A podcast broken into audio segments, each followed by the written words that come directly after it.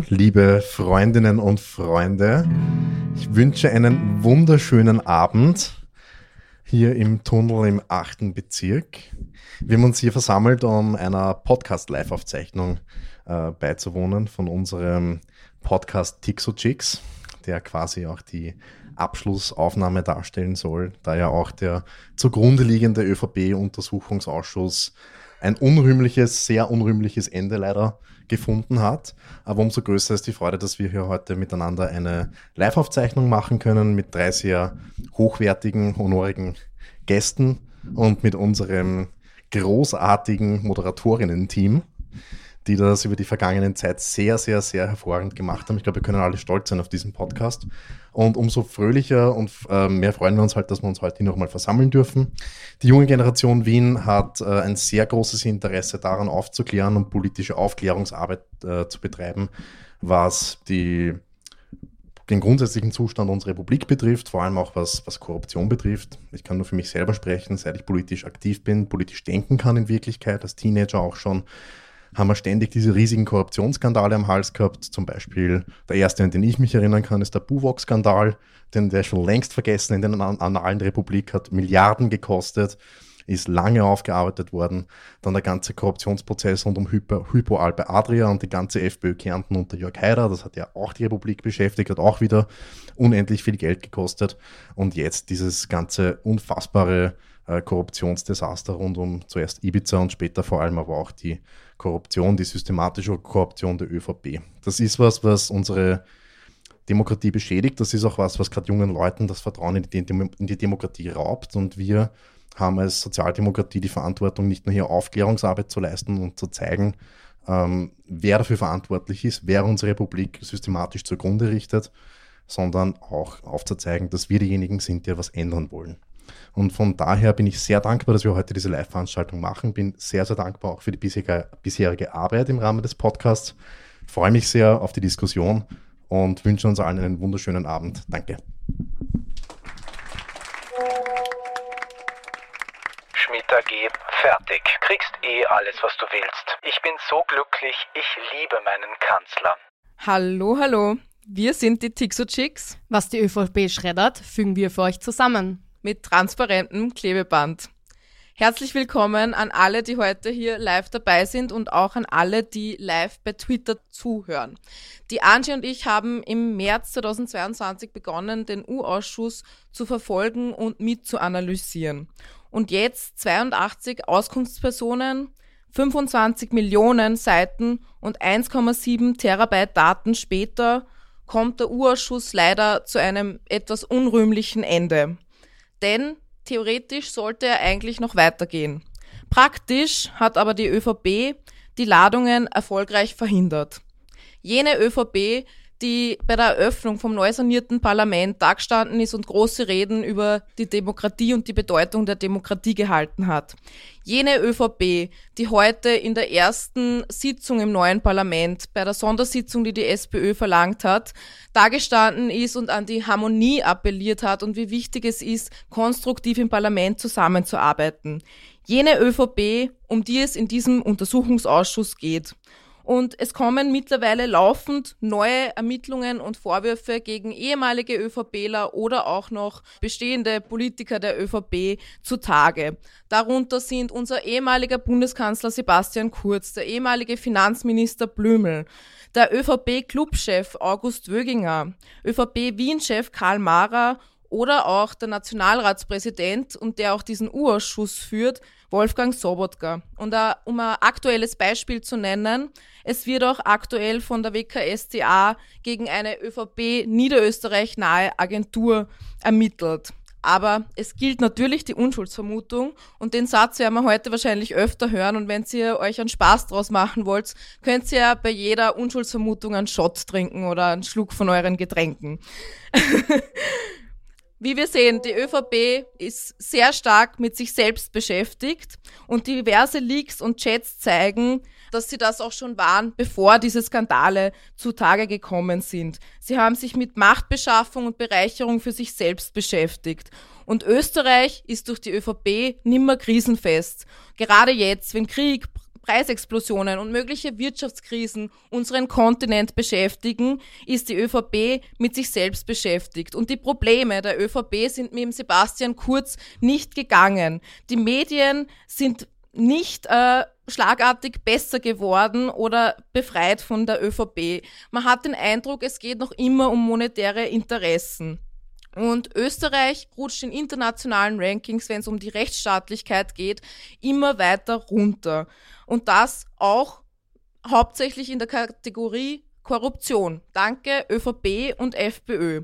Die ÖVP marschiert durch die von ihr selbst entfachte Medienkrise durch und haut mit einem Presslufthammer auch die Wiener Zeitung zusammen, fördert Boulevardmedien und Medien, die kritisch berichten, werden systematisch unterfördert. Unsere Demokratie steht eindeutig unter Beschuss und wir müssen es verteidigen. Und welche Reformen es dazu in der Justiz, in der Politik und auch in den Medien braucht, wollen wir heute mit unseren Gästen diskutieren. Herzlich willkommen, Oliver Scheiber, Jurist und einer der Initiatoren des Antikorruptionsbegehrens. Julie Herr, Nationalratsabgeordnete der SPÖ, die auch im Untersuchungsausschuss dabei ist, und Pia Miller-Eichholz, Redakteurin von Zack Zack. Herzlich willkommen. Thomas Schmidt, juhu! Bestes Programm zum Start in eine erfolgreiche Saison. Eine halbe Minute später reichte Schmidt. Vergiss nicht, du hackelst in einem ÖVP-Kabinett. Du bist die Hure für die Reichen. Mitarbeiter. Danke, dass wir das so offen besprechen können. Darauf Schmidt. Bitte drohe mir jetzt nicht mit der Arbeiterkammer. Smiley. Mitarbeiter. Ich werde mir das für schlechtere Zeiten aufheben. Ja, wir haben gerade einen der wohl berühmtesten Chats gehört, die wir so zu lesen bekommen haben. Liebe Julie, sind wir jetzt in diesen schlechten Zeiten angekommen? Wie steht's um den Thomas Schmidt? Ist es für ihn erfreulich, dass der Untersuchungsausschuss jetzt zu einem Ende gekommen ist. Was bedeutet das jetzt eigentlich für eure Arbeit und auch für die Ergebnisse? Ja, hallo von meiner Seite. Das waren jetzt sehr viele Fragen. Ich habe sicher, ähm, ich fange mal an bei der, an die ich mich erinnern kann. Was bedeutet das für uns? Ja, der Untersuchungsausschuss hat de facto wirklich jetzt sein Ende genommen. Sehr unrühmlich leider. Du hast das eh schon angesprochen. Im letzten Dezember haben wir den Untersuchungsausschuss noch verlängert. Es war aber nicht mehr möglich, sich mit allen fünf Parteien, also vier Parteien, haben sich auf einen Vorschlag geeinigt, wann äh, Befragungstermine stattfinden können. Mit einer fünften war es nicht möglich. Ich glaube, ich muss jetzt nicht dazu sagen, mit welcher. Somit ist jetzt de facto einfach ähm, in der Realität kein Untersuchungsausschuss mehr, der stattfindet. Was bedeutet das, dass zig Akten jetzt wieder in den Schredder wandern? Das Schreddern ist ja auch äh, in Österreich zum neuen Nationalsport irgendwie geworden. Und das ist natürlich extrem schade, weil in diesem Untersuchungsausschuss ein bisschen die Strategie verfolgt wurde, wir schicken ihnen so viele Akten, dass sie gar nicht alles sichten können. Und das war tatsächlich der Fall. Also wir haben so viele Unterlagen, Mails, Dokumente bekommen, dass das viel zu viele waren um die wirklich alle einzeln strukturell durchzuarbeiten. Das heißt, wir werden jetzt wahrscheinlich einiges schreddern, wo vielleicht noch viele Korruptionsfälle drin gesteckt hätten und wir gehen davon aus, weil es wirklich so war, dass wir in regelmäßigen Abständen fündig geworden sind und immer wieder Punkte gefunden haben, die eigentlich ungereimt waren. Da wird jetzt viel nicht mehr aufgeklärt werden können. Wie ist sonst der aktuelle Stand? Wir haben noch Beweismittel angefordert. Wir haben jetzt bis in die letzten Wochen sozusagen noch, gibt es ja den Untersuchungsausschuss noch versucht, letzte Dokumente zu bekommen in ganz vielen Themen. Steuergeldverschwendung, aber auch die Causa Niederösterreich. Also da haben uns, sind uns überhaupt noch keine Akten geschickt worden. Also vieles wird jetzt einfach im Dunkeln bleiben. Das ist leider ähm, der Fall. Aber um es vielleicht auch gleich dazu zu sagen, für uns war wirklich immer das Zentralste oder wo wir die meiste Erkenntnis gehabt haben beim Arbeiten im Untersuchungsausschuss mit den Akten, mit den Unterlagen. Oftmals bin ich gefragt worden, ja, aber die Befragungsperson, die Auskunftsperson XY, die hat ja eh sicher nichts erinnern können, sozusagen, die hat ja eh alles vergessen, was zentral ist, hat ja eh die Antworten nicht gegeben. Das stimmt, oftmals leider. Aber in den Unterlagen war dann wirklich schwarz auf weiß schriftlich abgedruckt, was Sache ist. Und somit konnten wir vieles, was wir gefunden haben, dann auch weitergeben, an Staatsanwälte weitergeben äh, oder auch Anklagen machen. Und du hast es angesprochen, was ganz zum Schluss, was auch ich befragen durfte, haben wir zum Beispiel eine ÖVP-nahe Agentur gefunden, die komischerweise sehr oft beauftragt wurde, immer wieder beauftragt wurde und wo bei den Ausschreibungen, es gilt die Unschuldsvermutung, aber bei den Ausschreibungen auf einmal wortgleiche Angebote eingelangt sind. Drei Angebote, dreimal fast wortident, aber einmal die ÖVP-nahe Agentur halt ein bisschen billiger. Und das nicht einmal haben wir das gefunden, sondern mehrmals. Und es waren auch immer dieselben Agenturen, die da Angebote gelegt haben. Also sehr, sehr spannende Sache. Und mittlerweile wird auch da in dieser, ähm, in dieser Sache ermittelt durch die unabhängige WKSDA. Und somit war das für uns schon immer wieder möglich, die Dinge, die wir in den Akten finden, auch tatsächlich dann ans Tageslicht zu bringen. Und vieles, vieles ist ja noch offen. Und weil du Thomas Schmidt angesprochen hast, wie es ihm geht, keine Ahnung. Aber auch in seiner Auskunft, in seiner äh, quasi Einvernahme, sind ja Dinge immer noch geschwärzt gewesen. Wir haben ja nie all die gesamte Aussage von Thomas Schmidt bekommen im Untersuchungsausschuss. Das heißt, da wird schon noch einiges, einige Nachwehen des Untersuchungsausschusses werden noch auf uns zukommen. Kurze Zwischenfrage noch, aber habt ihr jetzt noch, bevor jetzt offiziell beendet ist, die Möglichkeit, diese Akten noch zu sichten oder müsst ihr die jetzt weglegen und es ist wirklich vorbei und ihr habt gar keine Möglichkeit mehr, irgendwas anzuschauen? Also noch, wir haben sogar noch Beweismittel angefordert, sozusagen, auf die warten wir eigentlich noch. Die werden wir vermutlich nicht bekommen, weil der Vorsitzende des Untersuchungsausschusses, Wolfgang Sobotka, dafür gesorgt hat, dass er eigentlich in derselben Sitzung, wo wir Beweismittel angefordert haben, ein Ende der Beweismittelfrist auch gleichzeitig verhängt hat. Also wir haben uns wirklich fast in jeder Sitzung in, in irgendwelche juristischen Fragen dann vermittelt, geht es jetzt, geht es nicht. Wolfgang Sobotka hat fast immer eine andere Meinung gehabt, wie, wie das jetzt wir in der Sache vertreten haben. Also ob diese Beweismittel noch kommen, wissen wir nicht, aber noch ähm, haben wir die Akten. Na, dann hoffen wir, dass er nicht zu viel sabotiert. Pia, für dich war es ja der erste Untersuchungsausschuss. Wie hast du das Ganze erlebt, vor allem auch aus einer redaktionellen, journalistischen Perspektive, wie war deiner Meinung nach die Berichterstattung? Zack, Zack ist ja eher dafür bekannt, sehr kritisch zu berichten und hat hier auch sehr viel investigativ geleistet. Wie hast du die Berichterstattung der anderen Kollegen auch wahrgenommen? Hallo, äh, danke sehr für die Einladung. Ja, es war mein erster Urschuss.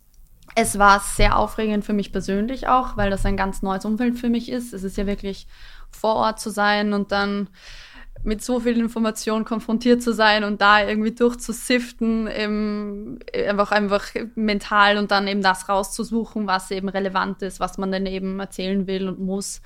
Das ist schon eine Herausforderung auch, weil ähm, eben sehr viel passiert an so einem Tag und es sind teilweise lange Sitzungen und meistens eigentlich. Und ähm, unsere Berichterstattung, das war ja auch etwas, die funktioniert ja dort vor Ort sehr schnell muss auch sehr schnell funktionieren. Also es sind dann in den seltensten Fällen ist es nur eine Auskunftsperson, meistens zwei bis drei am Tag. Und da dann gleichzeitig einfach äh, dabei zu sein, den Artikel zu verfassen, das in Redaktion zu schicken, ähm, das ist eine große Herausforderung tatsächlich. Macht aber auch Spaß, dass man da dabei ist. Und unser Ansatz ist an sich, dass wir die Dinge einordnen. Also sehr viel wird auch, und das hat durchaus eine Berechtigung, finde ich, äh, nacherzählt, was passiert ist. Also da gibt es natürlich den, den wahnsinnigen Live-Ticker, von dem ich mich verneige, von der Renate Graber beim Standard, der ein Wahnsinn ist, wo der dann auch für uns wieder sehr wichtig ist, zum Beispiel nachher zu einer Recherche.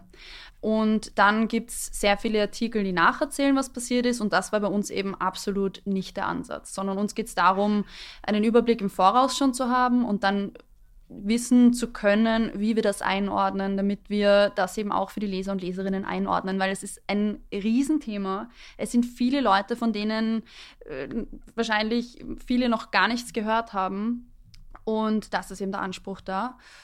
Ja, und ist natürlich auch damit verbunden, dass wir uns im Vorfeld einen Überblick verschaffen. Und das hat mir auch immer geholfen am Urschusstag, dass ich sage, okay, ich habe mir jetzt alles nochmal angeschaut, weil da eben wirklich, es kommt eins nach dem anderen da. Also, ja. Habt ihr da auch direktes Feedback von Leserinnen und Lesern bekommen oder Oh, puh, da muss ich ehrlich sagen, wir bekommen gutes Feedback, Feedback, Feedback dass ich es rauskriege, Feedback grundsätzlich. Ähm, natürlich auch Kritik. Ähm, natürlich mögen nicht alle unsere Berichterstattung, fair enough. Aber also, was ich schon mitbekomme, ist, dass die Einordnung gut ankommt an sich, ja.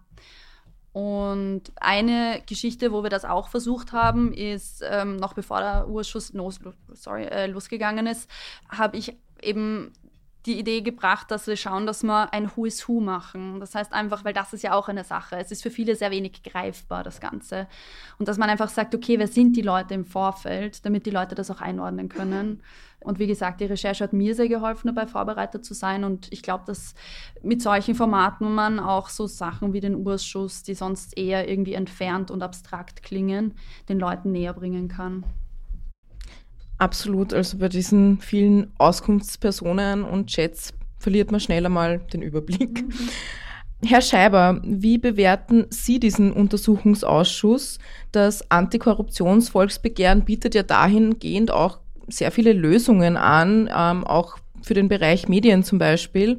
Und mit mehr als 300.000 Unterschriften haben sie ja die Hürde geschafft ins Parlament. Und letzte Woche waren sie ja auch beim Bundespräsidenten van der Bellen eingeladen, um mit ihm über das Volksbegehren zu reden. Was ist dabei rausgekommen? Wie geht es jetzt eigentlich weiter mit der Arbeit? Ja, zunächst vielen Dank für die Einladung auch. Das Volksbegehren hat ja, wenn man so will, irgendwie die Lösungen vorweggenommen. Wir haben vor eineinhalb Jahren Maßnahmen präsentiert, die wir für notwendig halten. Und der U-Ausschuss war jetzt auch ein bisschen die Möglichkeit, das abzugleichen und zu schauen, ist das wirklich notwendig aufgrund der Ergebnisse des U-Ausschusses. Ich glaube schon, das, was aus Sicht des Volksbegehrens äh, mit, mit der Initiative Volksbegehren gelungen ist, ist einen Beitrag zur Diskussion zu leisten, das Thema in der öffentlichen Diskussion zu halten und angesprochen auf den Termin beim Bundespräsidenten war es natürlich sehr angenehm, dass er, dass er die Initiative unterstützt, dass er sich für Reformen einsetzt. Insofern ist das jetzt irgendwie auch zeitlich doch nicht ungünstig zusammengefallen, dass das Volksbegehren jetzt ins Parlament kommt, wo, wo der Urausschuss zu Ende geht. Urausschuss selbst, Bewertung tue ich mir ein bisschen schwer, weil ich der Einzige äh, hier am Podium bin, der, der nie dabei war, sondern das Ganze, wenn, dann am, im Live-Ticker verfolgt hat. Und ich muss sagen, in der Erinnerung vermischt man dann auch sehr viel mit dem vorangehenden Ibiza-Untersuchungsausschuss. Äh, ich bin aber generell ein sehr starker Anhänger äh, von den Untersuchungsausschüssen, so unbefriedigend sich die jetzt in der Abwicklung zuletzt gestaltet haben möchten. Vielen Dank für die wichtige Arbeit. So weit wie wir bin ich echt noch nicht gegangen. Geniales Investment. Und Fellner ist ein Kapitalist. Wer zahlt, schafft an. Ich liebe das eines der vielen Beispiele oder auch Chatprotokolle, die wir, glaube ich, auch alle kennen. Und wo irgendwie die Frage ist, okay, wir haben hier verschiedenste Persönlichkeiten, die vielleicht Korruption begehen oder auch nicht, weil es gilt natürlich die Unschuldsvermutung. Ähm, für alle gilt die Unschuldsvermutung. Für manche mehr und für manche gilt sie weniger, die Unschuldsvermutung. Auf jeden Fall sei dahingestellt, ob die Personen jetzt schuldig sind oder die Unschuldsvermutung auf jeden Fall gilt. Es, dem Prozess, also dem Untersuchungsausschuss, wird generell immer vorgeworfen, oder erst äh, vor kurzem, ich glaube am 18. Jänner hat die ÖVP, also konkret ähm, Abgeordneter Hanger, wieder eine Presseaussendung rausgeworfen und hat gesagt, okay, dieser ganze Prozess ist eigentlich mehr äh, eine Hexenverfolgung da, das ist einfach alles ein Politspektakel. Laut einer Umfrage, ich kann jetzt nicht beurteilen, wie qualitativ hochwertig die war, aber laut einer Umfrage des ATVs sagen 55 Prozent der repräsentativ Befragten, dass das alles ein, ein Politspektakel ist und eher einem Hexenprozess aller Hanger gleicht und weniger einem Aufklärungsinstrument. Und euch als Beobachterinnen und Beobachter, sei das jetzt von der Ferne oder direkt vor Ort, würde mich jetzt einfach interessieren, also konkret mal an, an dich, Pia. Wie nimmst du das wahr? Also du hast das Ganze beobachtet. Ist das für dich ein, ein reines Politspektakel, ein Hexenprozess oder sagen solche Chatprotokolle, die wir heute auch schon gehört haben und die wahrscheinlich eh jeder hier auch schon kennt, doch aus, dass, das, dass es hier irgendwie eine, eine politische Betrachtung braucht, dass es hier einfach Personen gibt, die korrupt waren oder auch nicht und dem man auf die Spur kommen sollte? Also da muss ich auch als Bürgerin antworten, weil grundsätzlich ist es, glaube ich, in unser aller Interesse, dass Korruption bei uns nicht unaufgedeckt bleibt. Und ich finde den Untersuchungsausschuss eben auch in meiner Rolle, vor allem als Bürgerin, aber auch als Journalistin, einen sehr, eine sehr wertvolle und wichtige Institution. Natürlich ist da auch immer dabei, dass gewisse Taktiken angewandt werden. Aber ich würde sagen, das kommt von allen Seiten. Und ich teile nicht die Ansicht von Herrn Hanger, dass das alles nur der medialen Inszenierung dient. Wie er ja öfter auch gesagt hat, auch mir gegenüber gesagt hat. Ja, der Urschuss hat wichtige Arbeit zu machen. Das heißt, du nimmst wahr, es wird nicht einfach nur dringend gestritten oder einfach irgendwer bloßgestellt, sondern es findet tatsächlich eine politische Aufklärung statt. Das auch. Ich muss auch sagen, es wird auch immer wieder gestritten. Das ist auch da. Und das ist, ich meine, wer, man kann sich, man kann sich beim Nationalrat dazuschalten. Das kommt auch da vor. Und ich, ich glaube, die Frage, gut, ich bin grundsätzlich ein Fan von konstruktiven Streiten, das mal auch gesagt. Ich trotzdem kommt einfach in dem ganzen Prozess, die Frau hat vorher angesprochen, allein durch das Aktenstudium, allein auch durch die Befragung durchaus auch immer wieder was raus. Ja? Also ich würde nicht sagen, dass das etwas ist, worauf wir verzichten wollen oder sollten. Julie, wie siehst du das? Ist das ein, ein, eine Streitbühne für dich? Also sagst du, ja, ich will einfach nur Leute bloßstellen? Genau, genau. Ja, das war die ja, Motivation. Hab ich mir schon gedacht, ja. War, deswegen haben wir äh, zigtausende Akten gelesen und Stunden investiert. Nein, es ist absolut lächerlich. Es braucht einen Untersuch eine Möglichkeit wie den Untersuchungsausschuss. Das ist für uns Abgeordnete das größte, wichtigste Kontrollinstrument, das wir gegenüber der Regierung haben. Und wenn wir uns da beschneiden, dann sind unsere Möglichkeiten die tatsächlich unsere Aufgabe sind. Es ist die Aufgabe der Abgeordneten, die Regierung zu kontrollieren, auf eine reibungs, äh, reibungslose ähm, Abwicklung sämtlicher Gesetze einfach einzuwirken. Und wenn es da zu Korruption kommt, dann haben wir das aufzuklären. Und ich glaube, man muss auch brechen mit diesem Verständnis, ein Untersuchungsausschuss ist erfolgreich, wenn fünf Menschen dann im Häfen sitzen. Ein Untersuchungsausschuss ist dann erfolgreich, wenn er gut seine Arbeit machen konnte und klären konnte, wenn es zum Beispiel ein Vergehen gegeben hat was ist da jetzt die politische Konsequenz und was sind die Verantwortung, die wir ziehen, um dann danach besser weitermachen zu können. Und da stehen wir jetzt. Wir haben einfach ganz viele verschiedene Fälle gefunden. Ich kann das wahrscheinlich gar nicht mehr alles auf, aufzählen, wo wir jetzt sagen können, okay, so wie es da gelaufen ist, soll es in Zukunft nicht mehr laufen und was müssen wir jetzt ändern. Und das ist letztlich der Punkt. Und wenn man aber so tut, als wäre das irrelevant, dann sagt man gleichzeitig aus, dass für Politiker und Politikerinnen nur das Strafrecht relevant ist sozusagen alles, was illegal ist, verbietet uns das Recht und alles, was nicht illegal ist, ist okay. Weil wenn man den Untersuchungsausschuss nicht mehr braucht, wenn wir die politische Verantwortung in der ganzen Kiste nicht mehr klären, dann ist ja nur mehr die rechtliche relevant. Und was ist das bitte für ein Ansatz zu sagen, dass Politik gar keine Ansprüche mehr an sich selbst stellen sollte? Dass man vielleicht nicht alles, was was gerade nicht mit zwei Füßen im Häfen stehst, okay ist, sondern auch darüber hinaus man so moralische, aber auch politische Fragen von Gerechtigkeit auch Ansprüche sind, die man an sich selbst stellt. Und das müssen wir schon darauf pochen, dass es weiterhin eine politische Verantwortlichkeit auch gibt, abseits von Rechtsprozessen.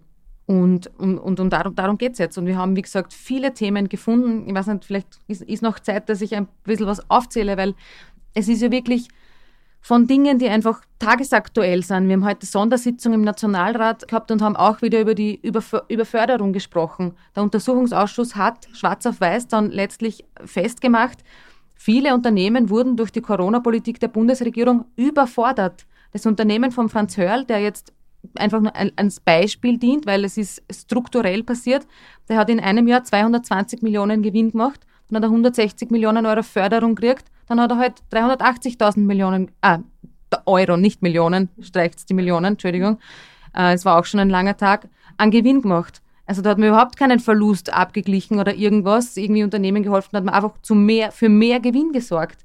Das wissen wir jetzt, schwarz auf weiß. Jetzt können wir uns anschauen, wie kann man das verhindern bei weiteren Gesetzen, die folgen werden.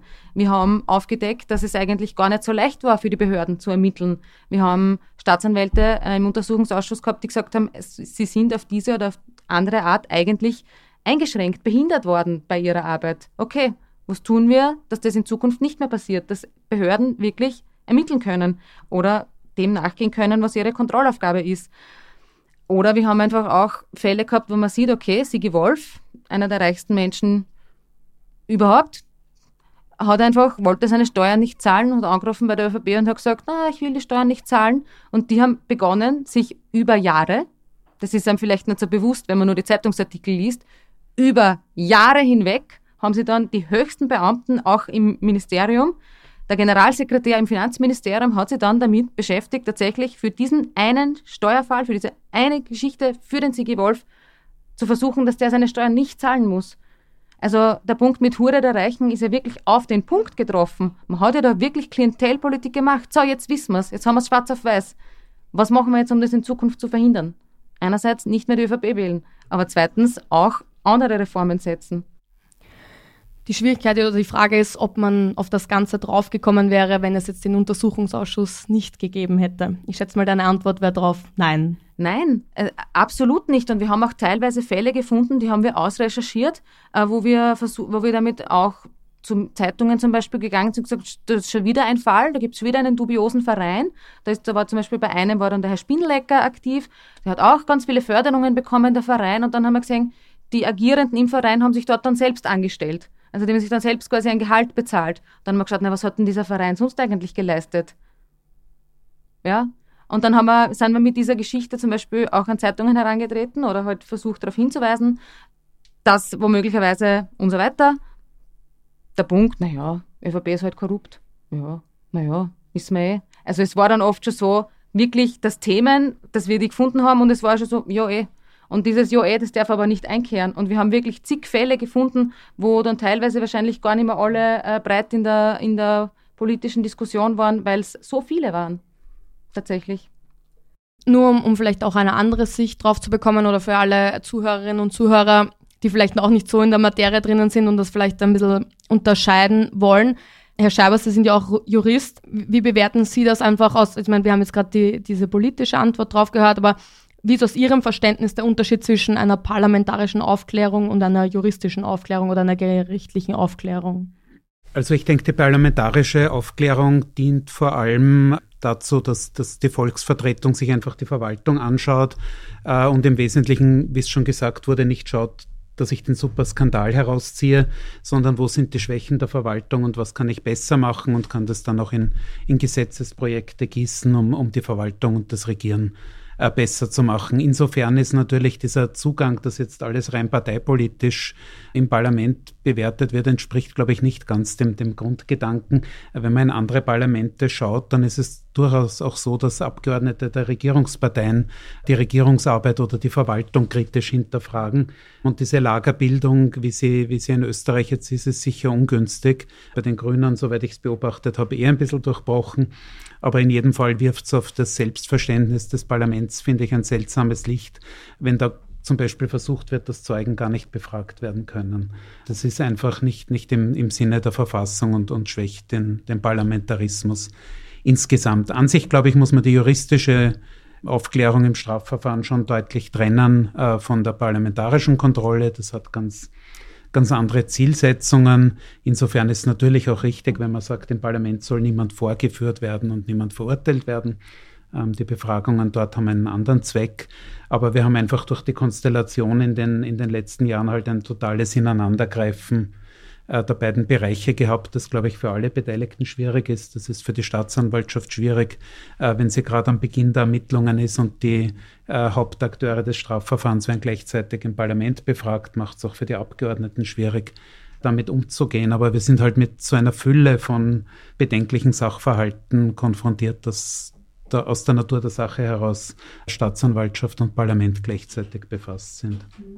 Und Sie sagen aber gleichzeitig auch in Ihrem Volksbegehren, dass es hier verschiedene Instrumente gibt, die man ausbauen sollte, um auf beiden Ebenen die Aufklärung zu verbessern und herbeizuleiten. Ähm, wir haben beim Volksbegehren, da waren ein paar Dinge, das hat insgesamt fünf Themenkreise und da waren einmal ein einige ganz klar, nämlich dass wir gesagt haben, man muss die Justiz stärken, äh, man muss das Parlament stärken, man muss die Antikorruptionsgesetzgebung äh, stärken. Und dann waren, waren noch zwei Fragen, die am Beginn für uns nicht so klar waren und die dann reingekommen sind und die jetzt in der Nachbetrachtung aus meiner Sicht sehr wichtig waren. Wir haben länger darüber diskutiert, ob wir irgendwie Anstand und Integrität einfordern sollen oder ob das die Gruppe ja stark juristisch geprägt, das Antikorruptionsbegehren, äh, ob wir das nicht weglassen sollen und sagen, Rechtsstaat, Gesetze einhalten. Wir haben uns dann gedacht, Anstand und Integrität der Appell ist, ist doch wichtig und darum steht er jetzt auch am Beginn vom Volksbegehren, weil, und das ist auch meine persönliche Überzeugung, man kann mit dem Recht nicht alles, alles richten quasi. Ich kann die beste Verfassung haben, ich kann die beste Gesetzgebung haben, wenn äh, die, die Hauptplayer und die Hauptplayer sind Abgeordnete, Regierungsmitglieder, Spitzenbeamte, wenn die keinen Grundkonsens haben, dass sie zum Besten des Landes zusammenarbeiten wollen, äh, dann wird der Staat auf Dauer nicht funktionieren. Insofern ist der Appell, Spielregeln einzuhalten, die, die auch nicht so in der Verfassung stehen, glaube ich, wichtig. Das war der eine Bereich. Und der zweite Bereich, über den wir länger diskutiert haben, war, war ob wir was zu den Medien äh, sagen sollen im Volksbegehren. Und ich glaube, da hat sich auch herausgestellt, dass das im Nachhinein sehr wichtig war und äh, Thema, Thema Inseratenkorruption, Vergabe, Förderung von Medien, Vergabe von Regierungsinseraten. Das hat man im Untersuchungsausschuss gesehen, das sieht man in, in der Grundzeugenaussage, sieht man in den Strafverfahren die Art und Weise der Medienförderung und das Agieren der Medien ist für eine Demokratie in, in Österreich nicht im optimalen Bereich. Kann ich noch näher ausführen dann, aber das war mal ich der Ich möchte mich da gerne anschließen, ähm, dass nämlich eben die äh, moralische Verantwortung eine ganz große Rolle spielt. Ich meine, der Herr Scheiber hat gerade angesprochen, die und auch die Frau Herr, die gesetzlichen Grundregeln, an die wir uns alle halten müssen in unserem Zusammenleben. Aber selten wer wird jetzt sagen, es ist alles okay, solange du niemanden umbringst. Also ich meine, theoretisch ja, also gibt es einfach natürlich eine harte Grenze, aber es geht ja auch darum, in unserem sozialen Zusammenleben ähm, haben wir eine gewisse Verantwortung der Gesellschaft gegenüber, der Gemeinschaft gegenüber. Und wir würden, glaube ich, von allen erwarten, dass sie eine gewisse Integrität, wie Sie gesagt haben, gewisse Manieren an den Tag legen. Und ich glaube, das wird einfach immer stärker, je mehr jemand dann auch Verantwortung übernimmt. Und das ist eben dann umzulegen auf die Politik. Ich glaube, man sieht sehr schön bei den Befragungen. Also damit, äh, dass eine Befragung nicht zustande kommt, weil Abgeordnete nur versuchen, äh, das Antworten zu verhindern. Damit rechnet kein Gesetzgeber und auf sowas kann man sich auch nicht einstellen und das kann man nicht lösen. Es gibt einfach einen Grundkonsens Konsens in einem Ausschuss, werden Zeugen befragt, da wird gefragt und geantwortet, aber die Situation, dass da Leute aus den eigenen Reihen, also Abgeordnete des Parlaments, äh, versuchen, die Antworten zu verhindern, damit rechnet man nicht und das kann man auch nicht regeln. Das heißt, wir haben auf der einen Seite die Integrität und äh, die Moral der einzelnen Abgeordneten oder, oder politischen Vertreterinnen und Vertretern und dann die andere Frage der, der Aufklärung oder wie man da rangehen kann, weil man einfach nicht alles gesetzlich so regeln kann, weil das dann auch immer irgendwie aus einem politischen Prozess herausgeht. Dann ist aber die Frage, wie kann so eine Aufklärung stattfinden und wie spielt das vor allem zusammen auch mit ähm, dem fehlenden Vertrauen vielleicht dann eben in diese politische Aufklärung und in die Politik oder die Demokratie an sich. Genau, also wie schaut es um die Verantwortung von Medien und Journalismus aus? Jetzt, wo wir über Inseraten, äh, Korruption und Vergabefälle gehört haben und gelesen haben, stellt sich schon ein bisschen die Frage, sind jetzt eigentlich die österreichischen Medien besonders anfällig für Korruption oder sind es unsere Politikerinnen und Politiker oder ist es ein Henne-Ei-Problem sozusagen und ähm, kann eine andere Medienförderung, als sie jetzt vorhanden ist, dieses System ändern, wieder mehr Vertrauen herstellen? Dahingehend, Pia, an dich die Frage, wie schaut aus deiner Sicht die Zukunft eines guten Investigativjournalismus aus? Und vielleicht auch die Frage dazu, was macht zum Beispiel eine Chefredakteurin Anna Thalhammer aus einem Profil? Ähm, wie bewertest du das oder auch die Zack-Zack-Redaktion? Also jetzt mal allgemein zum investigativen Journalismus. Wir haben generell im Journalismus das Problem, dass Geld fehlt. Ähm, jetzt nicht Inseratengeld und Ding, sondern eher in die Richtung, es ist einfach wirklich ein Problem, die Leute dazu zu bekommen oder zu motivieren, Geld für unsere Arbeit zu zahlen. Das ist kein neues Problem. Und ich glaube, dass das auch ein großes, ein großes Hindernis für investigativen Journalismus ist, weil der braucht Zeit und Ressourcen. Und es ist eine super spannende Arbeit, eine super wichtige Arbeit, aber ja, ohne Geld geht da leider nichts. Und ähm, das ist für mich mal ein Hindernis, das ich sehe. An sich ja, sehe ich viele top motivierte und, und interessierte Kollegen und Kolleginnen und wir sind alle daran interessiert, dass in Österreich sich die Medienlandschaft von einem sinkenden Schiff, wie uns das auch schon leider im Studium vermittelt wurde, danke dafür, man kommt rein, ja, willkommen am sinkenden Schiff, sehr motivierend. Ich habe immer gesagt, danke. Aber dass sich das einfach wieder ähm, verwandelt. Also, dass wir sagen können, wir haben, wir haben echt coole junge Leute hier in Österreich, die natürlich in einer Medienlandschaft versuchen, auch gute Arbeit zu machen, die, wie wir auch alle wissen und wie wir auch im Studium öfter gehört haben, sehr enges, sehr kleines und äh, immer wieder sehr, sehr äh, eng an eng mit der Politik. Und ja, das ist natürlich eine große Herausforderung. Und das bringt mich gleich zu der nächsten Frage. Also ähm, grundsätzlich Anna Thalhammer als Chefredakteurin vom Profil würde ich sagen, ist mal, äh, sie ist, sie ist jung, sie ist weiblich. Das ist etwas, was es in der Medienlandschaft in, der, in Führungspositionen wenig gibt hier in Österreich und grundsätzlich einmal eine wichtige Entwicklung. Ähm, es ist es aber auch zu wenig, sich dafür auf die Schulter zu klopfen, eine junge Frau angestellt zu haben in der Position. Und ähm, sie ist eine erfahrene Journalistin. Sie hat einige Jahre schon sozusagen unterm Gürtel in verschiedenen Bereichen und ich bin jetzt einfach gespannt zu sehen, ähm, welches Konzept sie vorlegt. Es wäre wünschenswert, dass das Profil als kritisches Nachrichtenmagazin, dass es sich eben auch betitelt, existiert und dass es ein Comeback schafft, weil es war lange Zeit ein sehr wichtiges Nachrichtenmagazin und ist auf verschiedenen aufgrund von verschiedenen Faktoren, wie zum Beispiel Digitalisierung, wo sie nicht so nachgekommen sind, ein bisschen verschwunden, obwohl es da echt super Formate gibt. Also Faktiv zum Beispiel, dieses Faktencheck-Format. Ja, und was, was ich, äh, apropos eben äh, einfach sehr kleine Medienlandschaft, was ich dann eben auch, ähm, wo ich mir mehr Sorgen mache oder vor allem Sorgen mache, ist dann auch so etwas wie das eben zum Beispiel der Richard Grasel, der nach wie vor stellvertretender Chefredakteur vom KRI ist jetzt auch Geschäftsführer, Schrägstrich halt dann über die Gesellschaft, die ähm, Redaktiongesellschaft, Herausgeber des Profiles. Und das ist eine Doppelfunktion, die natürlich wieder eine Verengung, eine Verkleinerung eh schon in der Hinsicht problematischen Österreich, österreichischen Medienmarkt ist. Also, und der gilt als ÖVP-nah, das ist nichts Neues. Da gibt es auch Chats dazu. Also ja, wir, was ich aber auch sagen möchte, ist, dass, äh, und das haben wir Gott sei Dank auch immer wieder öffentlich gesehen, die Redakteure, Redakteurinnen, die sich auch auf die Hinterhaxen stellen. Also das haben wir jetzt zuletzt gesehen beim Profil, als sie betont haben, ihre Unabhängigkeit. Und das ist so. Also das hat man beim ORF gesehen, das hat man bei verschiedenen Medien gesehen. Und auf die zähle ich. Also hat dich die Arbeit im, rund um den Untersuchungsausschuss eher motiviert weiterzumachen und nicht so demotiviert wie die Anfangssage in deinem Studium. Ja, ähm, definitiv. Und schon damals, ich war da mal mit dem Standard unterwegs auf einer Reise zu den, ähm, zum Journalism Festival in Perugia und da haben wir dann eben auch ein paar Artikel produziert und da mussten wir dann so eine kleine irgendwie über uns schreiben, so eine wie, wie, wie, wie weiß ich, so Beilern in die Richtung. Und da habe ich dann eben auch drauf geschrieben, also irgendwie hat mich das mehr motiviert, dass mir alle gesagt haben, es ist ein sinkendes Schiff. Es ist natürlich etwas, was einen auch äh, verunsichert immer wieder. Es ist ähm, wichtige Arbeit, die man da macht, glaube ich einfach. Also Medien, die einfach sich wirklich zur Arbeit äh, machen, zur Aufgabe machen, aufzuklären und einfach ehrlichen Journalismus zu machen im Sinne von einordnen, kritisch sein, fair sein. Und definitiv, also der Untersuchungsausschuss war eine super Erfahrung, hat mich sehr viel gelehrt, auch äh, in Richtung Nerven bewahren und fokussiert bleiben, auch wenn viel rundherum ist. Also ich bin gespannt auf mehr und hoffe natürlich, dass wir nicht Anlass haben auf mehr. Aber ja, das ist die andere Geschichte.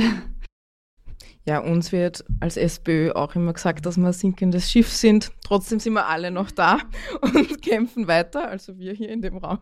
Ähm, liebe Julie, du hast vorher so gemeint, dass die Leute in Hinsicht auf die ganzen Skandale oft so die Einstellung haben, ja, eh, alle Politikerinnen sind so, sind eh alle gleich. Hm, sind wirklich alle Parteien gleich? Sind Politiker einfach von Haus aus korrupt oder werden im Laufe ihrer Karriere korrupt. Wie denkst du, kann man das Vertrauen in die Politik und in die Politikerinnen vor allem auch wieder stärken?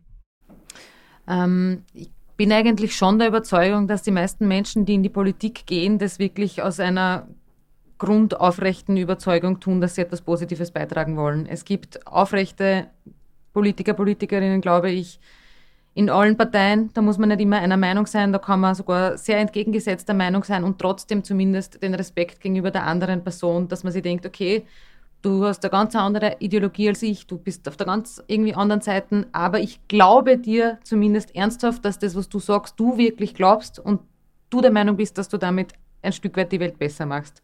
Sogar wenn ich all diesen Vorschlägen, Methoden, Forderungen widerspreche, kann ich das anerkennen, dass ich mir denke, okay, man hat eigentlich ein ehrliches Interesse.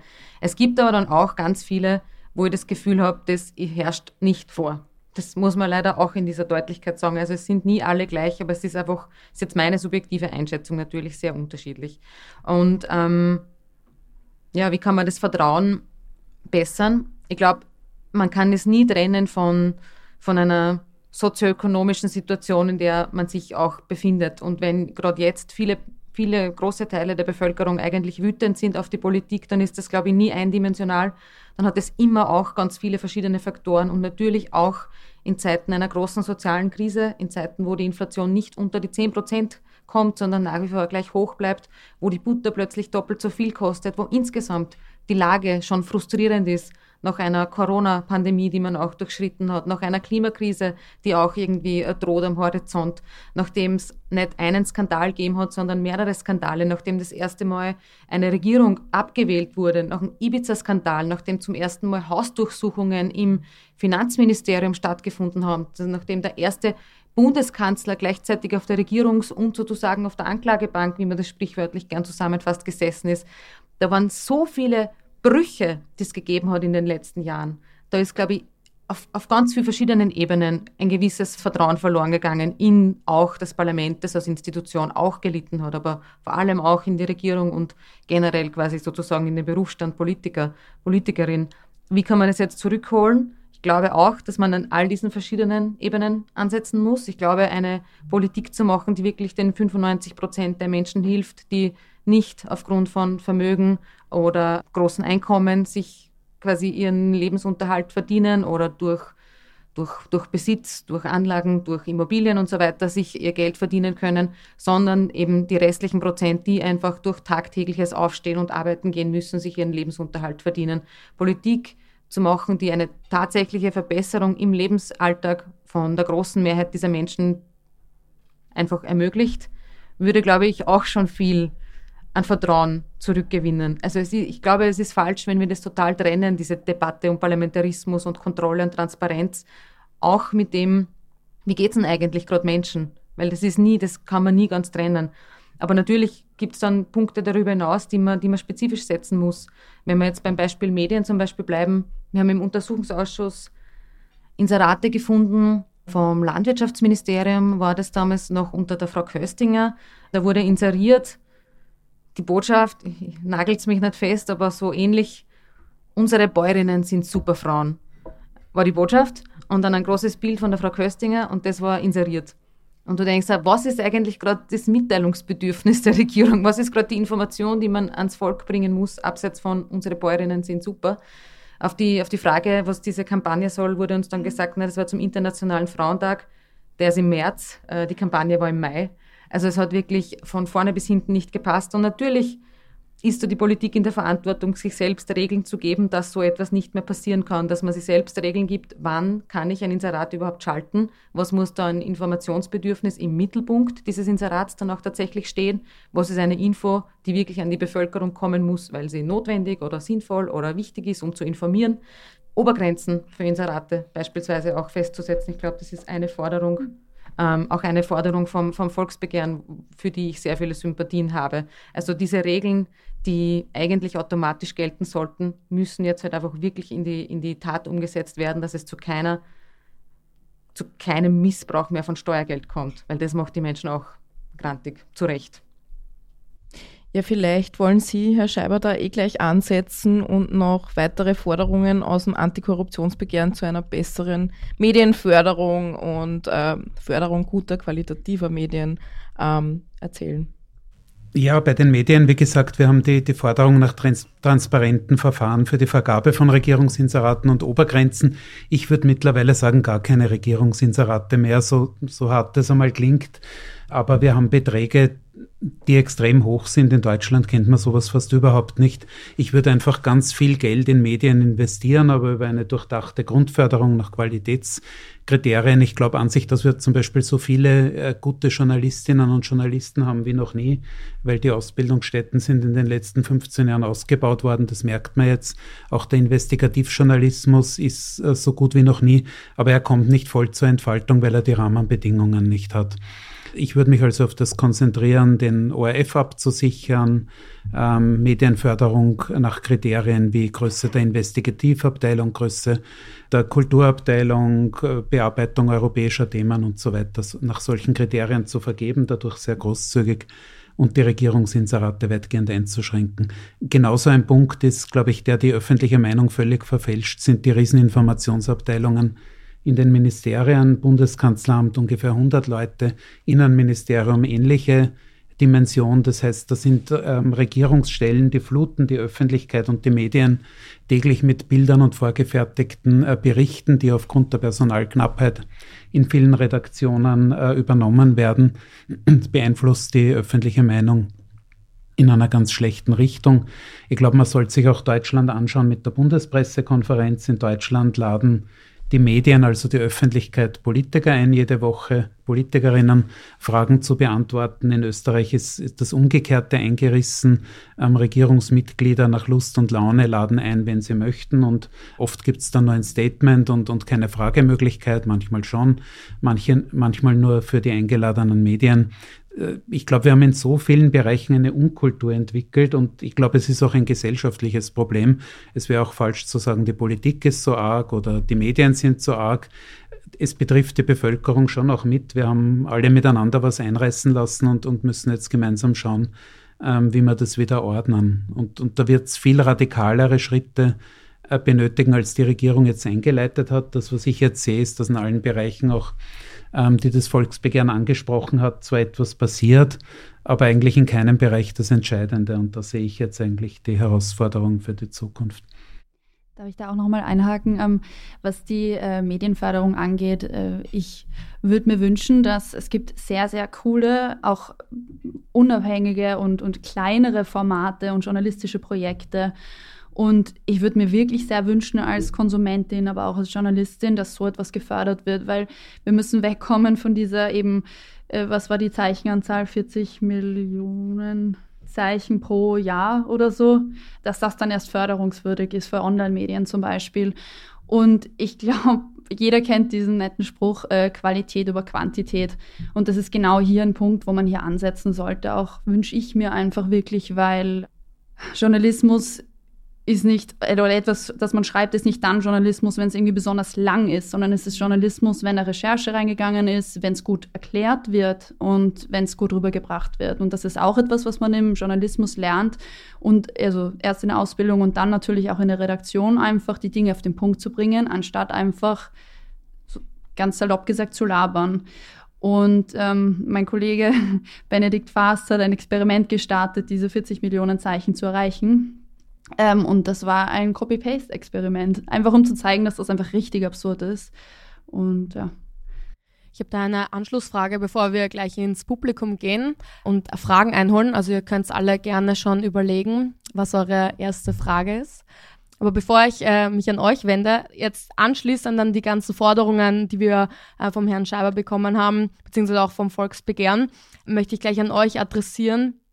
Machen wir es hintereinander. Aber Julie, stell dir vor, du bist nächste Woche Bundeskanzlerin und du musst jetzt ein Programm erstellen, um verschiedenste Korruptionsbegehen oder äh, vorzubeugen oder eine andere Medienarbeit, wie wir das gerade hatten mit dieser Pressekonferenz der organisierten, dass du du kannst das dir jetzt aussuchen, ja, du hast das Budget der Welt um, oder du hast auch die Mehrheiten, die, die da sind, also die du möchtest.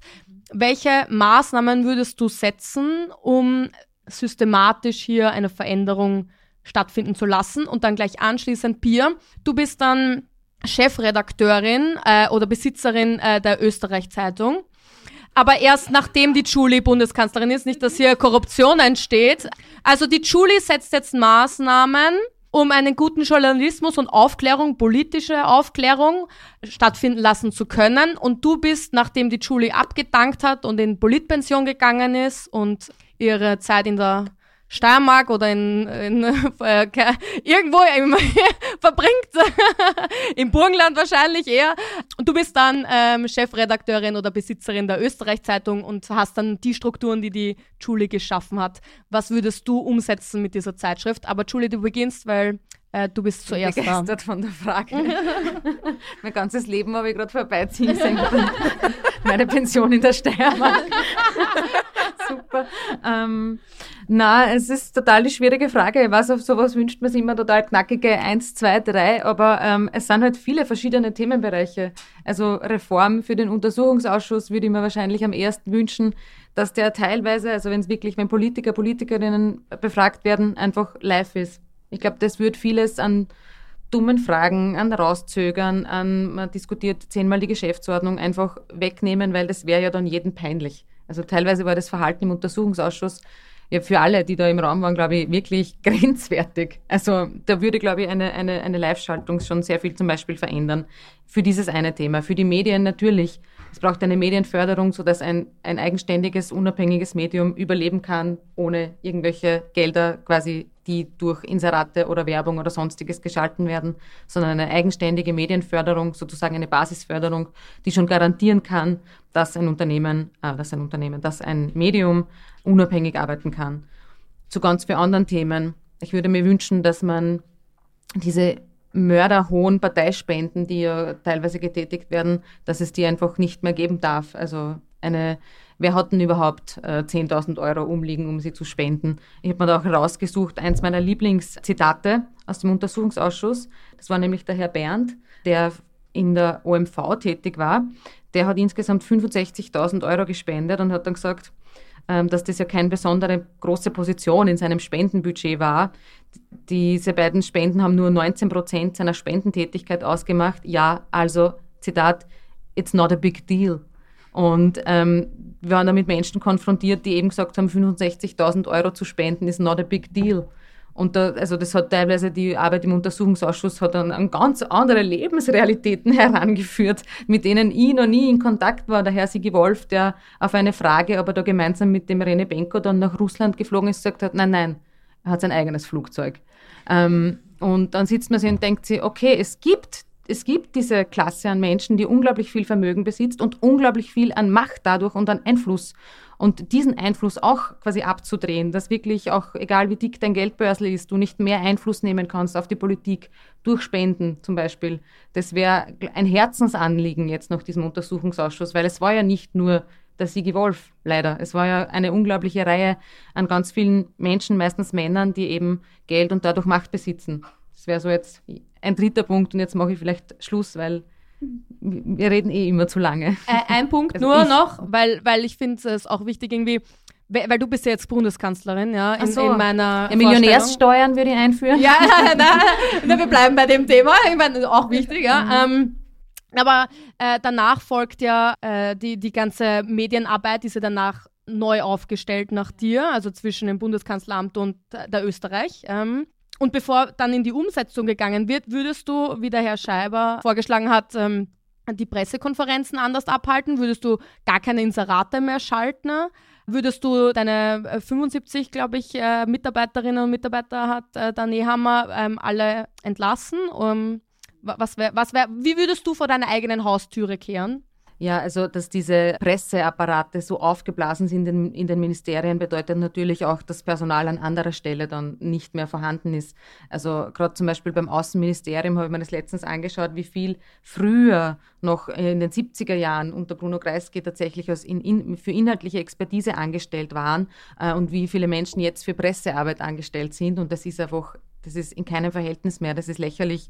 Natürlich muss man da auch dafür wieder sorgen, dass es ja, natürlich, Öffentlichkeitsarbeit ist wichtig, wird auch wichtiger. Sicher kann man das nicht mit den 70er Jahren vergleichen. Heute gibt es da ein viel größeres Bedürfnis nach Information, auch von Seiten der Bevölkerung. Aber was wir da jetzt erleben, ist absurd. Natürlich muss man da massiv zurückbauen.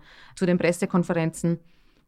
Wie gesagt, da haben wir ja auch Kulturbrüche gehabt. Da haben wir, ich erinnere mich, glaube ich, an eine Pressekonferenz, wo der Falter nicht dabei sein durfte. Ja, ähm, oder okay, zack, zack, nicht dabei sein durfte bei Pressekonferenzen. Also wenn man mal so weit ist, dass man sich aussucht, welches Medium einem Fragen stellen darf und welches nicht, dann sind da Grenzen überschritten, die, die viel zu weit sind. Also ich glaube auch, da braucht es eine ganz andere Beziehung und da muss auch die Politik, also die Politik hat immer die Journalisten und Journalistinnen, die sie auch sozusagen verdient. Also ich bin, ich bin auch der Meinung, es gibt unglaublich großartig viele junge Journalisten, Journalistinnen, die wirklich da neuen, neuen Schwung hineinbringen, die ganz andere Überzeugungen an den Tag legen und bin auch der Meinung, eigentlich so viel wie nie zuvor, gerade im Online-Bereich echt viel und gleichzeitig in den vorherrschenden großen Medien, dass die Beziehung zwischen Politikerinnen und Journalistinnen teilweise so ist, wie sie jetzt ist, ist eine beidseitige Schuld. Das müssen, das muss auch die Politik ähm, natürlich eingestehen. Ich würde ein Ende mit dieser Verhaberung versuchen, zumindest anzustreben. Also, was wir da in den Chats lesen, dass da eigentlich jeder auf Du und Du und auf Best Friends ist. Natürlich verhindert das bis zu einem gewissen Grad dann irgendwann einmal eine ehrliche eine ehrliche journalistische Arbeit wahrscheinlich. Also hat auch ein ehemaliger Krone-Redakteur, glaube ich, ein sehr gutes Kommentar dazu mal verfasst, wie das dann war, wie er auf Reisen mitgenommen wurde und dann halt gut essen gegangen ist und dann war man bei der Poolparty im so und so vielten Stock in New York und irgendwer hat irgendwen in den Pool geschmissen und natürlich macht das was mit dir. Das macht was mit Journalistinnen, genauso wie es was mit Politikern und Politikerinnen macht, wenn man sich ständig in gewissen Kreisen bewegt, wo man auch Abstand nehmen muss und sich immer wieder überlegen muss, für wen mache ich eigentlich Politik und gehe ich auf jede Weihnachtsparty, zu der mich ein Unternehmen einlädt. Und warum lädt mich ein Unternehmen überhaupt zu einer Weihnachtsparty ein? Was ist denn da eigentlich das Interesse dahinter? Weil Friends sind wir nicht, ähm, sozusagen. Und die Frage war auch, ob man alle Inserate quasi abdrehen kann. Ich glaube, es ist immer die Frage, wie man das dann wahrscheinlich definiert, weil in der Corona-Zeit, dass man zum Beispiel beworben hat oder Inserate geschalten hat, dass, die, dass wie die Impfung erhältlich ist, wann sie erhältlich ist, wo sie erhältlich ist. Es gibt ja manchmal schon Gesetze, die man beschließt, wenn es einen neuen Reparaturbonus gibt, den man unter die Menschen bringen will, mit du kannst einen Reparaturbonus einlösen. Das sind dann schon Informationen, wo man denkt, es ist wichtig, dass man dafür auch Kampagnen betreibt. Die Frage, wie bringt man das aber tatsächlich dann am besten äh, zur Bevölkerung und wie, wie löst man das, das ist wahrscheinlich offen, aber es gibt schon grundsätzlich auch, glaube ich, von Seiten einer Regierung die Notwendigkeit, auch Dinge zu kommunizieren. Das würde ich jetzt nicht ganz, ganz in Abrede stellen, weil es ist manchmal schon wichtig, dass Gesetzesänderungen, die uns alle betreffen, ja, Beispiel die Gasheizung muss bis dann und dann getauscht sein, dass das auch wirklich zu lesen ist. Aber ich glaube auch, die Situation, so wie es jetzt ist, dass diese Inserate und diese Gelder durch Inserate eigentlich Medienförderung ersetzt haben, ist natürlich katastrophal. Also Pia, du weißt jetzt, was auf dich zukommt. Es gibt viel Medienförderung. Du wirst eingeladen zu den Pressekonferenzen, darfst aber nicht in die Steiermark, dann zu Julie, nachdem sie abgedankt hat. Fair enough. Ähm, mit diesen Voraussetzungen, wie würdest du, wenn du jetzt, ähm, wie gesagt, Chefredakteurin oder Besitzerin der Österreich wärst, was würdest du strukturell ändern oder was wären die Politiken, die du in deinem Unternehmen, in deinem Medienhaus dann umsetzen wollen würdest? Also mit einer guten Medienförderung ist ja schon mal ganz viel möglich. Grundsätzlich, ich habe mir jetzt die Österreich zugeteilt sozusagen. Ja, grundsätzlich glaube ich schon, dass der Boulevard etwas kann, was äh, viele Medien nicht können. Ah, das ist jetzt vielleicht sehr, ja, ich hoffe, ich äh, greife niemanden an, aber ähm, das habe ich auch lernen müssen, als ich zu Zack Zack gekommen bin, nämlich die Dinge runterzubrechen für die Leute, damit sie sie verstehen. Und quasi das ist etwas, was Boulevardmedien super machen. Die Frage ist immer, mit welchen Inhalten und was dann da auch noch drinnen steht. Aber ähm, das ist sicher etwas, hat auch die Anna Thalhammer zum Beispiel mal gesagt, die war ja eine Zeit lang bei der Heute, eine ganz schöne lange Zeit lang, und hat eben gemeint, sie hat das dann auch mitgebracht zur Presse, dass sie titeln konnte und Lied schreiben konnte. Und das ist, glaube ich, zum Beispiel etwas, eine Chance des Boulevards sozusagen. Ähm, dementsprechend mit einer ordentlichen Förderung ähm, wäre ich ja in meiner Berichterstattung super frei. Ich könnte, ich würde am allerliebsten eine geniale Investigativsparte aufbauen. Das kennt man ja zum Beispiel aus den USA. Washington Post hat ein Team, das sich alleine um Investigativrecherchen kümmert. Und die sind dann Pulitzer-Preisgewinner und Gewinnerinnen. Und das zum Beispiel ist etwas, das wäre ziemlich, ziemlich cool aufbauen zu können, zum Beispiel mit so einer wahnsinns tollen Medienförderung, die wirklich Qualität fördert anstatt Masse. Etwas anderes ist auch angesprochen worden von der Frau Herr, eben die Integrität sozusagen des Journalismus und auch die Glaubwürdigkeit und ähm, das Ende der Verhaberung und da irgendwie auch eine Klarheit, wo die Grenzen liegen. Und das ist etwas, glaube ich, das auch ganz wichtig ist, dann eben zum Beispiel jungen Journalisten und Journalistinnen mitzugeben, die dann zu mir kommen zu Österreich. äh, denen einfach eine Leitlinie zu geben und die einfach auch aufzuklären über ihre Rechte und Pflichten und ihre moralische Verantwortung auch gegenüber der Öffentlichkeit ähm, als Person, die in einem öffentlichkeitswirksamen Medium arbeitet. Die Österreich hat ja eine ziemlich ordentliche Reichweite und damit kommt auch ordentliche Verantwortung. Was noch? Ich fände es zum Beispiel sehr spannend, Stichwort Medienkompetenz in der Bevölkerung auch und irgendwie vielleicht wieder einen Schritt auf die Medien zu, aus der Bevölkerung auch, ein Vertrauensgewinn, wenn man eine zum Beispiel gemeinsam mit anderen Medien übergreifend ein Projekt macht, um eben Medienkompetenz zu fördern. In Schulen, in Universitäten, da sich etwas auszudenken, nicht so etwas wie ähm, ja einfach eine, eine unabhängige ähm, Medienakademie, vielleicht auch mit Workshops, ähm, aber dass man sich da zusammentut, einfach im gemeinsamen Interesse an einem guten Journalismus einfach in diesem Land. Sowas zum Beispiel. War da schon was dabei? ich glaube, da sind schon viele Sachen ja. dabei gewesen, sehr viele Sachen zum Träumen, Wünschen und hoffentlich umsetzen. Gibt es hier in der Runde Fragen noch an unsere Gäste? Nur zur Info, wir haben da ein Mikrofon in der Mitte stehen. Ja, ich weiß, man muss leider dann aufstehen und sich wirklich so vortrauen. Äh, das Mikrofon kommt nicht zu einem. Aber hat jemand eine Frage? Ich sehe ein paar schüchterne Gesichter und hier hebt jemand die Hand. Wer passt, ist okay. Äh, eigentlich zwei Fragen. Erstens an die Pia. Äh, stimmt es, dass Zack Zack im Endeffekt keine Medienförderung bekommen hat? Und der Drexpress, den es viel kürzer gibt und so viel Regie, äh, äh, äh Recherchefehler macht, 700.000 bekommt. Und wenn ja, hat es da irgendeine Begründung gegeben, dass die Förderung bekommen und ihr nicht? Und das Zweite ist, nachdem der Urschuss jetzt bald vorbei ist, was ist als nächstes Urschuss technisch geplant? Weil mein Kofag wäre schon so ein Thema, wo man schon von einem Milliardengrab reden könnte, was man sich anschauen muss.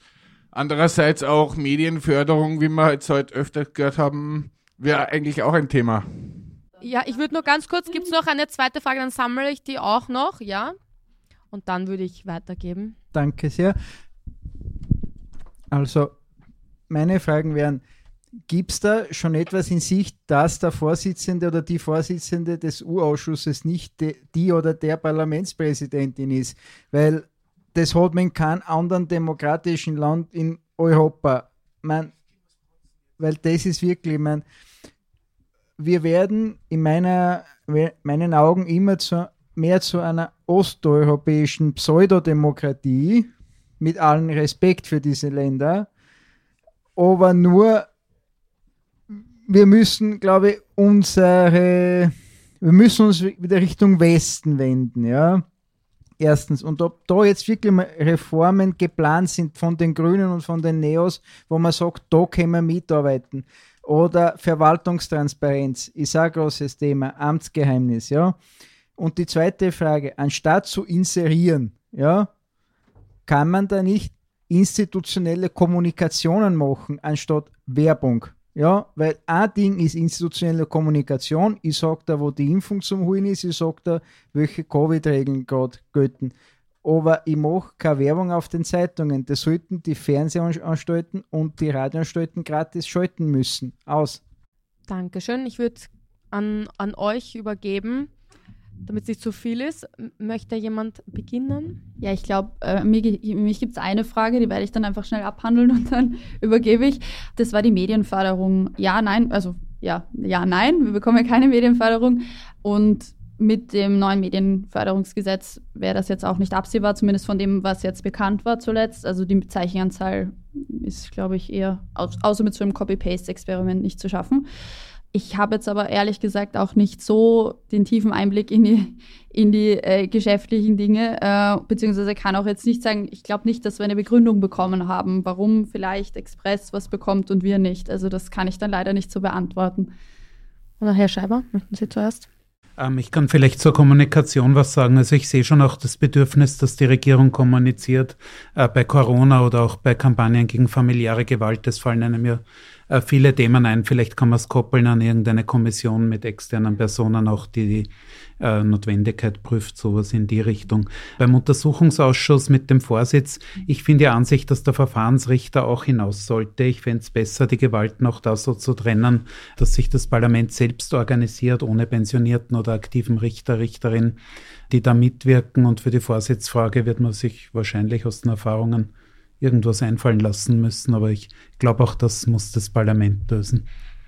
Genau, das können wir sozusagen eh nur selbst äh, lösen, die Art und Weise, wie wir gemeinsam arbeiten wollen im Untersuchungsausschuss. Es hat ja schon Vorschläge gegeben für eine Änderung. Wie kann man den Untersuchungsausschuss künftig verändern? Auch die SPÖ hat dazu schon Vorschläge gemacht. Der Gegenvorschlag der ÖVP war dafür, die Wahrheitspflicht abzuschaffen. Wenn ihr euch vielleicht daran erinnert, das war ja auch kurz in den Medien. Das war sozusagen der Deal. Ja, wenn ihr das wollt, dann wollen wir die Wahrheitspflicht abschaffen und dann schauen wir, wie wir zusammenkommen. Und das ist aber natürlich ausgeschlossen für uns. Also somit ist da eigentlich gerade in diesen Verhandlungen tatsächlich erst Stille, weil man will ja auch das Bestehende nicht noch verschlechtern. Sehr schwer hier einen Konsens ähm, zu finden. Zur anderen Frage, wie werden die kommende Urschüsse ausschauen? Also ich weiß, da haben sowohl FPÖ als auch NEOS schon gewisse Vorstellungen angekündigt. Bei uns ist die Frage äh, noch nicht geklärt und ich, ich kann sie auch nicht entscheiden. Somit, genau, beantworte ich das in, in aller Kürze gibt, ja, ich, ich meine, wir machen noch eine Fragerunde. Das heißt, jetzt habt ihr noch die Chance. Und auch unsere Zuhörerinnen und Zuhörer auf Twitter können noch kurz Fragen in den Chat schreiben. Und die eine oder andere würden wir auch noch nehmen, bevor es dann in die Schlussrunde geht. Aber zuerst Alex. Ja, mich würde noch die, ähm, die Rolle eigentlich der FPÖ auch interessieren, weil die FPÖ war auch eine sehr starke Scharfmacherin im Untersuchungsausschuss. Den Eindruck hat man zumindest gehabt auch was die Zusammenarbeit anscheinend zwischen den Oppositionsfraktionen betrifft, dass da die FPÖ sehr konstruktiv war.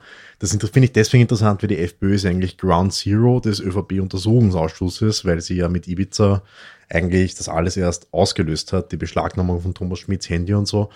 Also wie habt ihr da die Zusammenarbeit im, im Untersuchungsausschuss wahrgenommen, Julie? War das konstruktiv? Hat man bei der FPÖ auch ein bisschen den Eindruck, dass die versuchen zu überkompensieren, um von ihren eigenen Geschichten abzulenken? Ja. Gibt es sonst noch eine Frage? Ja, Jasmin? Ja, von mir auch eine Frage an die Julie ähm, und an die Pia. Ich weiß nicht, ob das auf dich auch zutrifft. Ähm, Julie, du hast ja Akteneinsicht und da unterliegt auch vieles der Geheimhaltung. Wie schwierig war das für dich dann, damit umzugehen, beziehungsweise auch in der Kommunikation nach außen? Danke. Gibt es noch eine Frage? Ich sehe, ja. Last but not least. Ja, jetzt wissen wir ja, dass ähm, Volksbegehren eher ein äh, Instrumentarium sind, das oft in der Schublade nachher landet, obwohl das äh, Antikorruptionsvolksbegehren über 300.000 Unterstützerinnen und Unterstützer hinter sich versammeln konnte. Und äh, jetzt die Frage auch an, an Sie, Herr Dr. Scheiber, äh, inwiefern sind es die Initiatoren des Volksbegehrens ähm, daran interessiert, das Ganze weiterzuführen? Da gibt es ja viele gute Vorschläge, die aufgegriffen werden können. Gibt es da ähm, ein, einen Plan, das äh, in ein weiteres Volksbegehren zu gießen oder andere Hebel in Gang zu setzen, mit denen man da die Gesetzgebung beeinflussen kann. Und auch vielleicht dann an dich, Julie, die Frage, inwiefern man die Stellung der, des Volksbegehrens einfach grundsätzlich nochmal überdenken sollte, ähm, weil das ja im Endeffekt in den allermeisten Fällen äh, zu nichts führt und dann kurz im Parlament abgehandelt wird und dann äh, nie wieder ähm, in ein Gesetz hineinfließt im Endeffekt. Ja. Danke. Herr Schreiber, ich würde mit Ihnen gleich anfangen. Ja, vielen Dank. Also das Volksbegehren hat an sich vor, dass wir schon präsent bleiben und uns in die Diskussion einbringen, wie institutionalisiert, ob als Verein oder nicht, wird man sehen.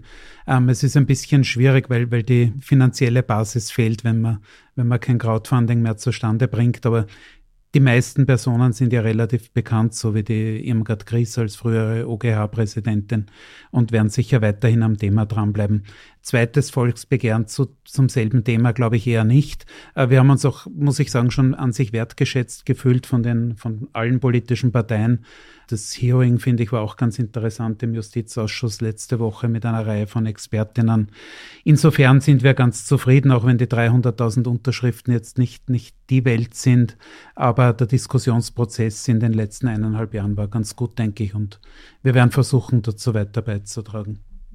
Julie, ich würde gleich an dich übergeben. Ja, ich, ich schließe da vielleicht gleich an. Ich glaube auch, dass natürlich das Frustrationspotenzial mit, mit Volksbegehren immer sehr groß ist, weil da doch eine große Anzahl an Menschen mobilisiert wird und jetzt auch wieder wurde und man dann natürlich sehr große Hoffnungen setzt und die oft nicht erfüllt werden können. Aber ich würde auch nicht sagen, dass ein Volksbegehren nichts bringt. Also ganz im Gegenteil bin ja jetzt Oppositionspolitikerin sozusagen und wir machen ständig Vorschläge oder Forderungen und nona nicht, die werden in der Regel vertagt. Und wenn du mal, wenn mal ein Antrag von dir durchkommt, ist das so wie Ostern und Weihnachten zugleich. Also das passiert sehr selten.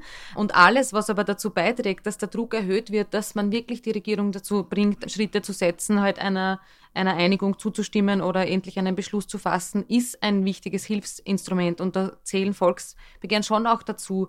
Also das ist ja jetzt in diesem Fall noch nicht abgeschlossen, aber beim, beim Klimavolksbegehren beispielsweise, mit dem ich eng zusammenarbeiten durfte, war es dann schon möglich, auch einen Antrag zu formulieren. Da waren nicht alle Punkte mit drinnen, die meisten waren ohne Fristen. Vieles wurde dann von der Regierung auch tatsächlich nicht umgesetzt. Aber trotzdem gibt es jetzt einen Beschluss, auf den wir immer wieder verweisen können. Also, wie nur sagen, es ist nicht... Ähm, nicht nichts, was so ein Volksbegehren leistet. Und ich glaube, es geht ja vor allem in der Politik.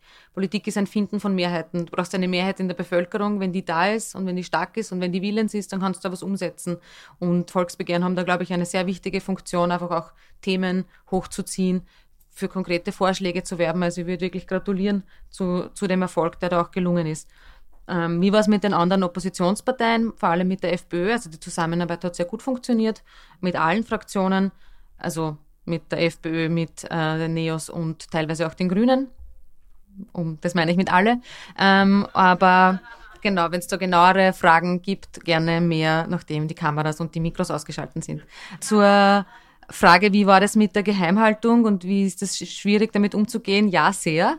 Es war dann tatsächlich so, dass wir das einmal bei einer Befragung von mir, wir ähm, an dem Punkt waren, wo wir ja gewusst haben, was in der Akte steht, ich aber über diesen Akteninhalt nicht sprechen konnte, weil es waren Journalistinnen anwesend. Ich habe die Frage dann versucht so zu stellen, dass die Auskunftsperson vielleicht trotzdem antwortet, dass ich da jetzt nichts vorwegnehme oder mich auf nichts beziehe, sondern trotzdem allgemein frage, aber das hat nicht funktioniert, was dann tatsächlich geführt hat, dass wir die Sitzung unter Ausschluss der, Ö der Öffentlichkeit fortgeführt haben, weil wir einfach auf diese konkrete Frage jetzt wirklich eine Antwort haben wollten und die dann auch bekommen haben, aber halt du kannst mit dieser Antwort dann nicht weiterarbeiten, weil natürlich es gibt auch ähm, sowas wie Persönlichkeitsrechte, die eingehalten werden müssen. Das heißt, man hat auch viele, viele Dinge gelesen, die man einfach nicht, nicht kommunizieren konnte. Und das ist dann natürlich schon sozusagen irgendwie äh, ein, ein, ein Frustrationspotenzial, ein großes. Aber ähm, nichtsdestotrotz war das, war das auch eine sehr spannende Erfahrung, mal so wirklich quasi auch Geheimakten lesen, zu lesen. Also Weiß ich nicht. Hätte wie war das aus deiner Perspektive? Ja, ich darf hier keine geheimen Akten lesen. Aber eben, also das wurde jetzt schon eben ein Teil weit beantwortet. Wir Medien sind dabei in der medienöffentlichen Sitzung. Das sind äh, Sitzungsteile, wo es jetzt nicht um supergeheime Sachen geht. Aber natürlich kommen da auch Namen auf, da werden wir Medien darauf hingewiesen, dass nur allein die Tatsache, dass die Person an diesem und jenem Tag vor dem Untersuchungsausschuss erscheint, das nicht allein ein Grund ist, diese Person medienöffentlich zu nennen.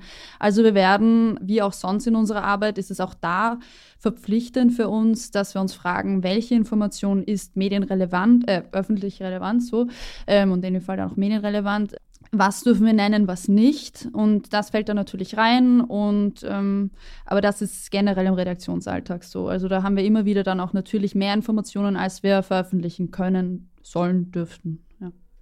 Weil gerade das Thema Auskunftspersonen ist. Ich habe eine Abschlussfrage für alle Harry Potter-Fans hier draußen äh, und drinnen. Die Julie kennt die Frage vielleicht schon. Äh, ich bin befreundet mit Severus Snape. Ja. Ich bin Haus Slytherin. Dementsprechend war ich dort in seinem Kasten und ich habe ein Wahrheitsserum oder besser gesagt drei geklaut. Die würde ich euch jetzt geben. Und ihr habt die Möglichkeit, dieses Wahrheitsserum einer Person zu geben und sie zu fragen, was ihr möchtet. Und ihr könnt dann diese Information auch öffentlich machen. Also die ist medienrelevant und ähm, darf auch veröffentlicht werden. Ähm, jetzt die Frage an euch dreien. Wen würdet ihr das geben und was würdet ihr fragen? Und ich beginne mit dir, Pia, weil du gerade no. geschlossen hast. Ja, ja. Ich habe gehofft, ich habe noch ein bisschen Zeit. Na gut, dann kommt die Julie zuerst. Die hat schon die Antwort. Sebastian Kurz. Ja. Und was würdest du fragen? Alles. okay, dann Oliver, also Herr Scheiber. Ich würde einen der hohen Repräsentanten in der Justiz, die jetzt in den Medien waren, fragen, ah, mit wem sie aus waren die letzten fünf Jahre. Ah, ja.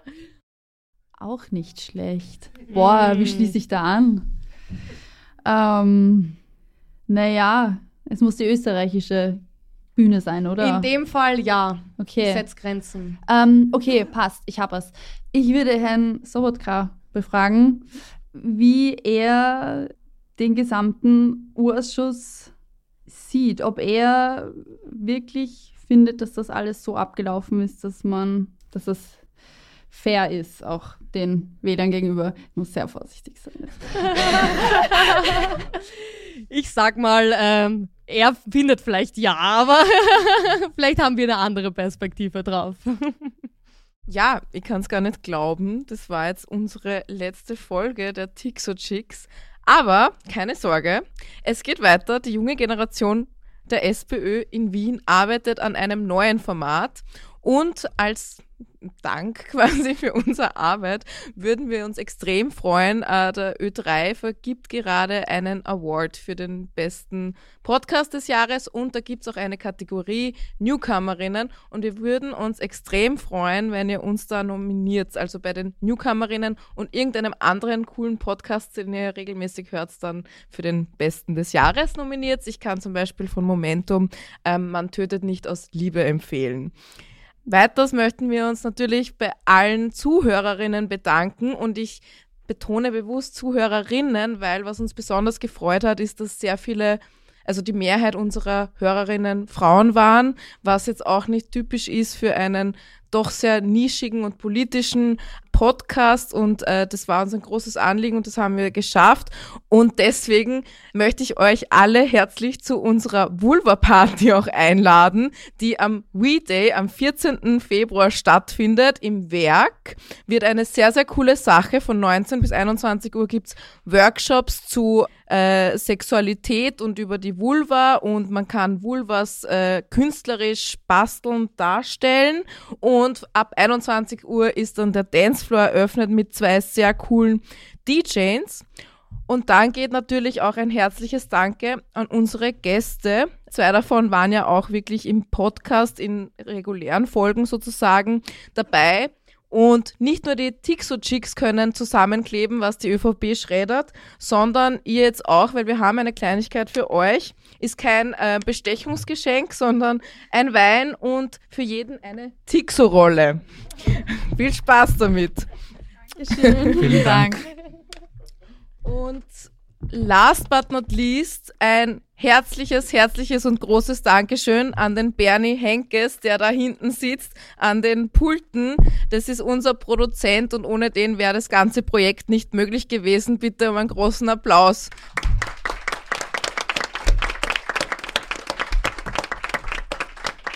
Und wenn ihr jetzt auch auf den Geschmack gekommen seid, einen Podcast zu gründen, meldet euch bei ihm. Und auch an den Phil, der dahinter bei ihm sitzt, auch ein großes Danke. Der hat nämlich im Hintergrund, im Background, in der Redaktion auch bei der Recherche ganz viel ähm, mitgeholfen. Und jetzt freuen wir uns mit euch allen hoffentlich noch was zu trinken und auf spannende Diskussionen, wenn ihr vor lauter Unschuldsvermutungen nicht schon komplett besoffen seid. Danke.